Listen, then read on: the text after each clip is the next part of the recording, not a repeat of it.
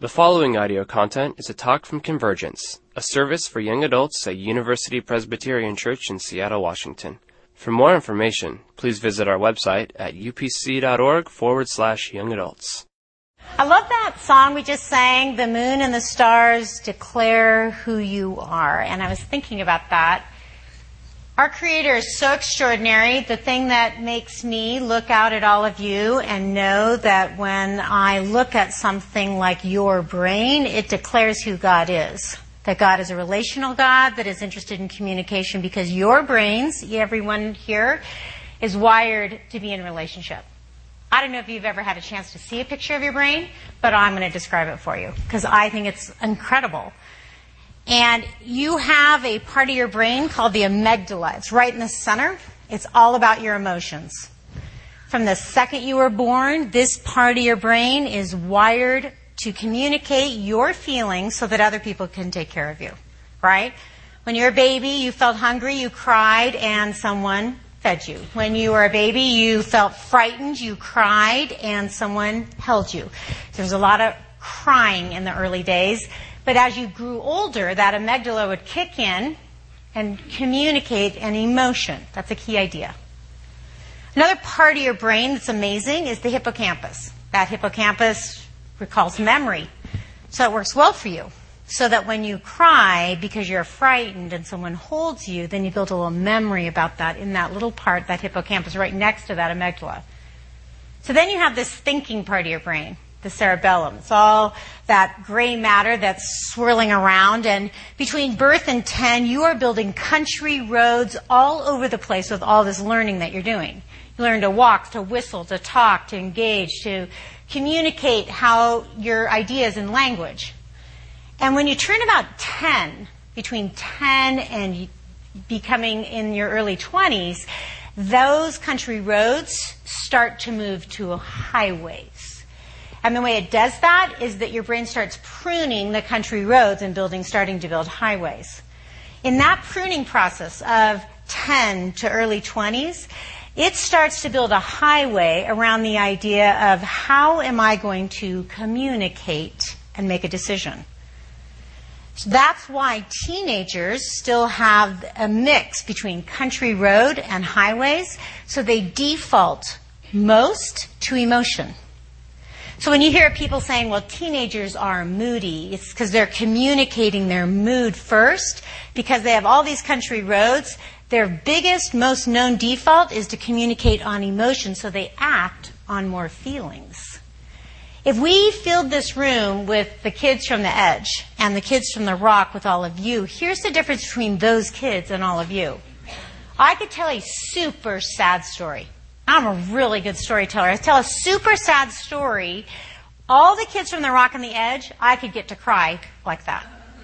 You have highways built from that amygdala to this front part of your brain, this computer part, the prefrontal cortex. That highway says something from all your vast experience of age to say, you know what? I've cried before in this group, and that did not go well for me. so I'm not going to cry now, even though I also feel sad like these moody teenagers. I'm going to wait and go out to my car in the parking lot and cry there. See the difference? You've got a highway that says, I've had experience before, I understand the consequence, and therefore I will put a brake on my feeling and let it emerge later or decide how I'm going to communicate differently. That's the difference between you and those younger than you. The job of 10 through early 20s is to build highways of communication. People who are interesting have built highways that give you two specific parts to a toolkit of communication. The first thing that they have a toolkit around is the ability to express emotion in a language that's interesting. Now think of the most dysfunctional communicator that you can think of that's in the city of Seattle right now, and they're probably sitting over in juvenile detention right now. Here's what their emotional toolkit looks like for them. When I get in that situation, I'm mad. And that's the extent of their vocabulary around emotion. people who have matured and who have built an emotional library, they can pull up the difference between mad disappointed and mad discouraged. See the difference? Because people who have built an emotional language can communicate then and act upon feelings that are more descriptive, more elaborated, more interesting. The other part of a toolkit that people need to communicate is to be able to understand how to build a strategy around that emotion. So people who are sitting over in juvenile detention that struggle because they have one emotional toolkit called MAD also have only one emotional or strategy toolkit which is hitting or yelling or destroying. Your job as someone who's 20, in their 20s and on, that job is to say, I'm going to build two, I've been building two interesting toolkits that are helpful for me. One is an emotional toolkit that is very rich and varied and actually has a language that has meaning for me. And I can build strategies around that emotional response that are effective, that I've tried before, that work for me. Sitting literally blocks away from us is a man named Dr. John Gottman who's uncovered this idea about communication and relationships. And in probably one of the most uniquely designed and uh, a longitudinal research study around communication and relationships. He has wired up couples, put electrodes all over their bodies, taken urine samples, and put them in an apartment and said, hey, live here for 24, 48 hours and see how it goes for you. And here's what he found after hundreds and hundreds and hundreds of people in this, what he calls the love lab, he said, I'm going to just, my question that I'm going to ask myself and our research team is going to ask is what makes effective communication? What makes effective relationship building? And he was actually able to distill it all the way down into one sentence. And his final conclusion after all that work is for these couples, these are all married couples, was this relationship will go far if the wife feels heard. Now, I can tell you as a wife, I could have told him that like 20 years ago, okay? But it's interesting. They sat and looked at voice tapes, watched uh, heart rate monitors, they tracked the kinds of comments that people made. They watched TV, they engaged, they, they sat and had dinner, they cooked dinner together, they made decisions, they got in conversations. That's all they did. And he boiled it all the way down to that single solitary idea when the wife feels hurt. Now pause on that for a second because this idea of being heard is an interesting one. Go over to Washington, D.C., and there's another researcher, her name is Deborah Tannen. She's a linguist she's asked some of the same questions. She said, What does it mean to be heard? What does that mean to people, and how does that express itself? So she started off by pulling out a group of second graders. She put the boys in one room, and she put the girls in another room, and she left them there for an hour. And she recorded the conversation, took videotape, and here's what she found. The second grade girls made a circle they talked about other people, people that they shared in common. It was all about the people. They took turns. They looked each other in the eye. They nodded. They said, yes, what else do you have to say? And it all went extremely well for the second grade girls. The second grade boys had a blast. Nobody sat down. People wandered around. They had a fantastic time. They did all sorts of engaging and talking.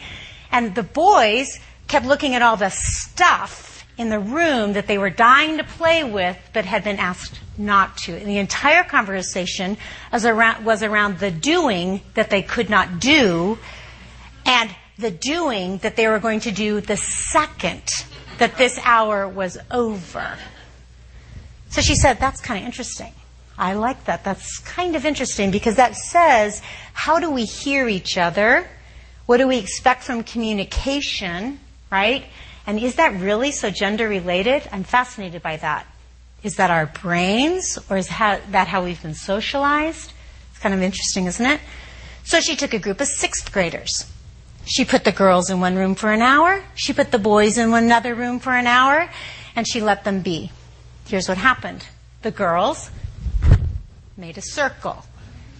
They talked about a single other girl that they shared as a common friend that they were worried about for the entire hour. It was all about a friend. Talked about the friend. They used a lot of language about the friend. They had a fantastic time. They took turns. They looked each other in the eye. They nodded occasionally and said, Yes, what else? And would you like to have a turn? So then she went over and peeked in on the boys. Some were more sitting than the second grade. Nobody made a circle. Some people were sitting way out and leaning back. And they talked about 55 different topics in the hour. Extremely different. So then she thought to herself, huh, that is still so intriguing to me. Both the girls and the boys had a fantastic time. Everybody in that room felt like they had an opportunity to communicate and be heard, but how that expressed itself was entirely different. So what if I take a group of 20 something people and I just have a conversation with them around what does it mean to feel heard? What would that look like? And she got, runs into a couple that was very typical she said, you know what, when something, it's kind of frustrating actually, because when something like my day doesn't go very well and I want to talk about it, he just lies on the ground and he puts his hand over his eyes like that, and it's like, so, such a bummer. He goes, that is the way I listen. I couldn't listen unless I tuned out the world and laid myself flat on the ground. I've got to tune out. I'm thinking about all this cool stuff I could be doing. so I'm giving you 100% of my attention by shutting down. And what is she hoping for? Eye contact, nodding, right? And vocalizations. So Deborah Tannen gets to start to put this idea in workplaces and relationships and starts to ask the question of what about classrooms for kids? What about adult relationships? And how do we consider ourselves heard? How do we express ourselves? Likewise, at the same time, Dr. Gottman here has been saying if it's true that people need to feel heard, how would we communicate that and what are effective strategies? So he created a, a, a, program that people could go through to learn strategies around how to communicate that you are hearing people. I'll pause on that for a second and say that he then turned around and asked the question if it's true for couples, is it also true for families? Is it true that parents and kids have some of the same issues in terms of being heard. And he wired up kids and took urine samples and talked to families and recorded them in space. And guess what? He found the same thing. Families work better when kids feel heard. So he's done trainings of couples and trainings of parents so that they can start to identify how it is that we can communicate that we are hearing other people. Deborah Tannen and Dr. Gottman have come up with some of the same ideas, which is this. People make bids to connect. And almost every bid to connect, whether it's verbal or nonverbal, has an emotional com- component to it. And being heard means that you've connected somehow on that emotional expression from someone. Now that's a lot easier when you're 12 and you're emoting all over the place because you're acting on more feelings. You as adults have learned to put the brake on showing some of that emotion, so we need to be more astute with each other to be able to identify what is it that that person is trying to tell me or communicate or let me know. But I'll give you an example of how it all works. Anybody who's come home after a really bad day and said it to another adult, day just stunk. And the other adult said, Oh, well, you got to hear about mine. Doesn't work, does it? Did you feel heard? All right, how about this? This is another super effective way to communicate. When someone goes, oh, my day just stunk, and the person goes, oh, I got 10 ways you could make that day better. Doesn't work either, does it? See, what works and when people feel heard is when someone says, hey, that day stunk. And someone goes, wow, that sounds rough. And stops talking. Right? It's connecting around the bid and not solving it for somebody, not coming up with a solution for somebody, not thinking of 10 Bible verses to throw their way. It's just staying quiet. And some of the most incredible conversations are actually ones of listening and restraint. Because actually being heard means that the person walked away and said, I think that person really got me. I think about these small groups. I think about ways that we communicate both men and women in groups and how we are heard or not heard. It's very interesting, again, looking at gender and the way people socialize. People socialize together in gender, and again, you don't want to, I'm not trying to create gender stereotypes, but more cast out ideas for you that have been found in research, and then you can go, that's real for me, or I don't see that. That's, I'm totally open to that. But one of the ideas that's interesting is that women tend, uh, they, we create in research this idea of tend and befriend. So that you tend to bring people into the conversation versus create conflict. This is the way it would go with, oh, and then boys tend to, or men, young men into older men tend to build relationship over the competition, over, over excelling in a certain situation. So elaborate hierarchies can be built into boys' social groups so that they have to do with achieving. This is the way it would look if you have two boys and a rock, okay, the first boy says, I could throw a rock and hit that light. The second boy says, I could throw a rock and hit the ceiling. And the first boy says, I could throw a rock and hit the moon. Here's two girls and a rock. I could throw a rock and hit that light. And the second girl says, Me too.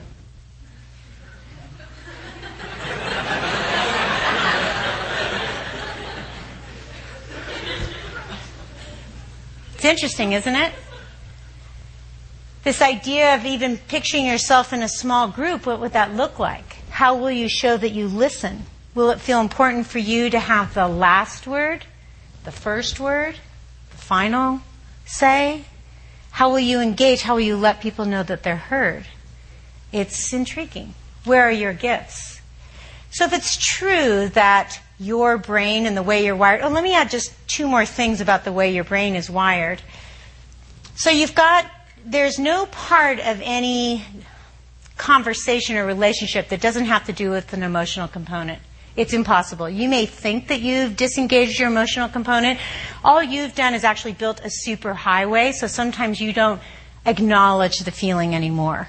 But most decisions that you make have an emotional component to it, and almost every conversation and uh, uh, an engagement with someone honestly has an emotional component to it, and every bid to connect with you is expressed emotionally for someone. Being heard means somehow being able to pay attention and be mindful for that person's emotional uh, part of what they're trying to communicate with you. Not so much the fact, but the emotional part. So there's a couple more parts to your brain that is so incredible that our God has designed us to because you're building these transmissions that go from a feeling part to your brain to this thinking part of your brain and this computer in the front. But then you've got these neurotransmitters. These neurotransmitters are actually sending these messages towards places and rewarding certain connections. One neurotransmitter that you have is dopamine. That dopamine says that you will seek pleasure and avoid pain.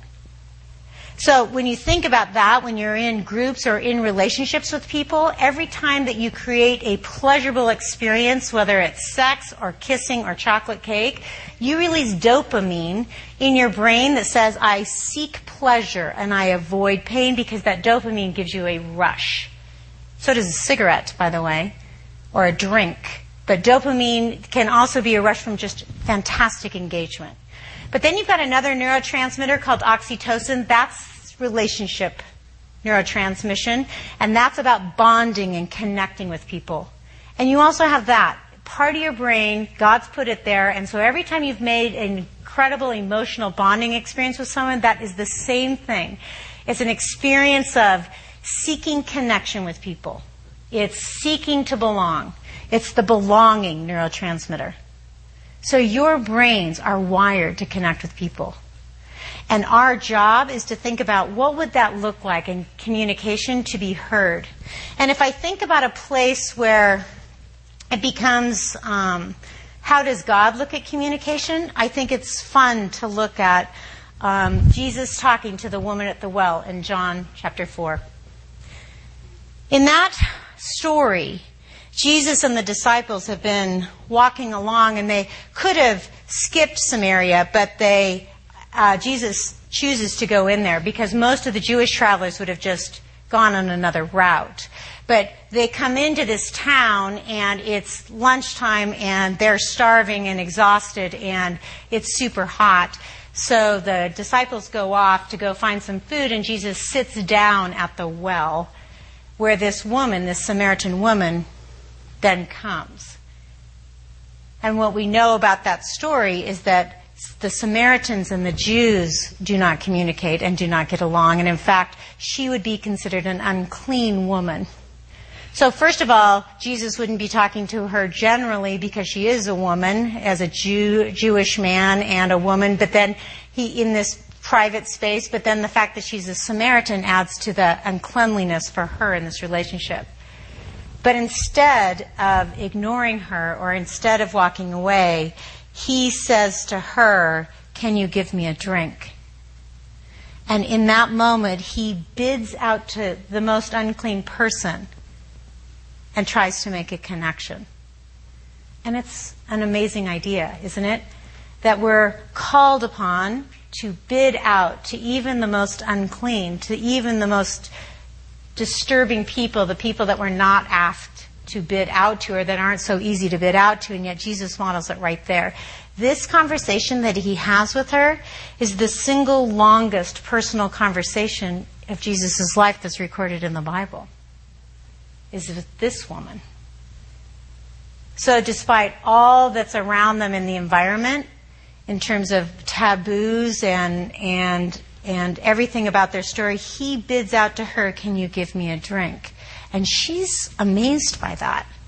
She's like, "Why are you asking me? Why would you do that?" And the, I think because we know later that she has had five husbands and he knows that and reveals that to her, she even knows how unclean she is, doesn't she? And aren't we a little bit like that? Sometimes when we bid out to other people, we think as long as we can keep it at this level, they won't need to know how bad I am on some of these places. That until people actually get to know me, I can stay pretty safe in my communication. But what's so incredible about this moment is that not only does he bid out to someone who he's not supposed to or is not socially acceptable, and he does, she's surprised by that, and then he tells her his her own story. You have five husbands. In fact, the husband that you're with right now is not that you is not your husband either. And that revealing gives her an opportunity to think he even knows my very worst part. And even then, he stays and sits with her. And he says to her in the only other place in the New Testament, this is it, where he says, I am he, I am the Messiah. And because of that, this is the first woman who goes out and brings the people to Jesus. This connection, this conversation that happens in spite of everything, is the one that brings people to these disciples. And of course, the disciples show up and say, you know, what is going on here? So interesting because you're talking to this woman that we wouldn't ever talk to.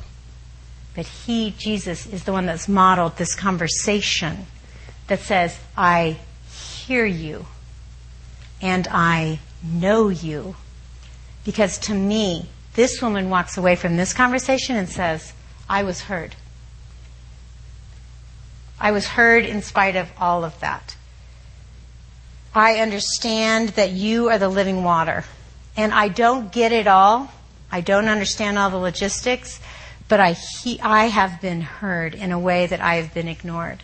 We know that a woman, uh, this Samaritan woman is probably showing up at this well because it's hot outside.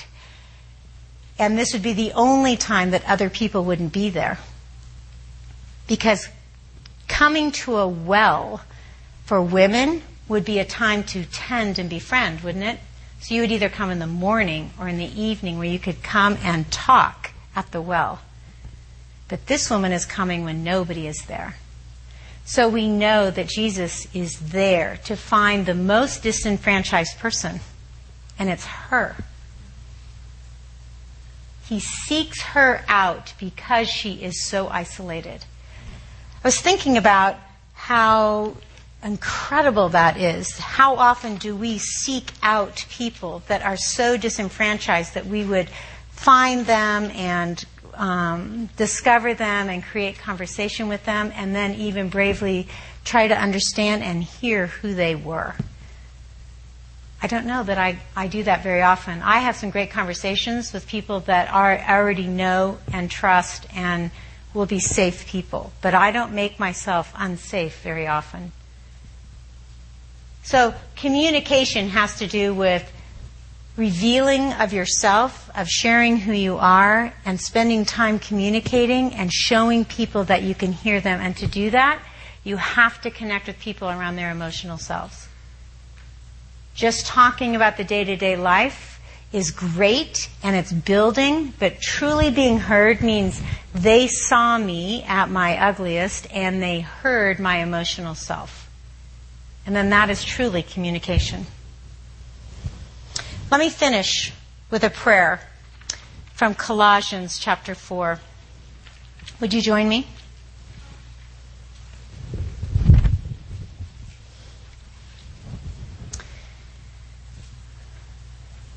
Jesus, what awesome work you have for us.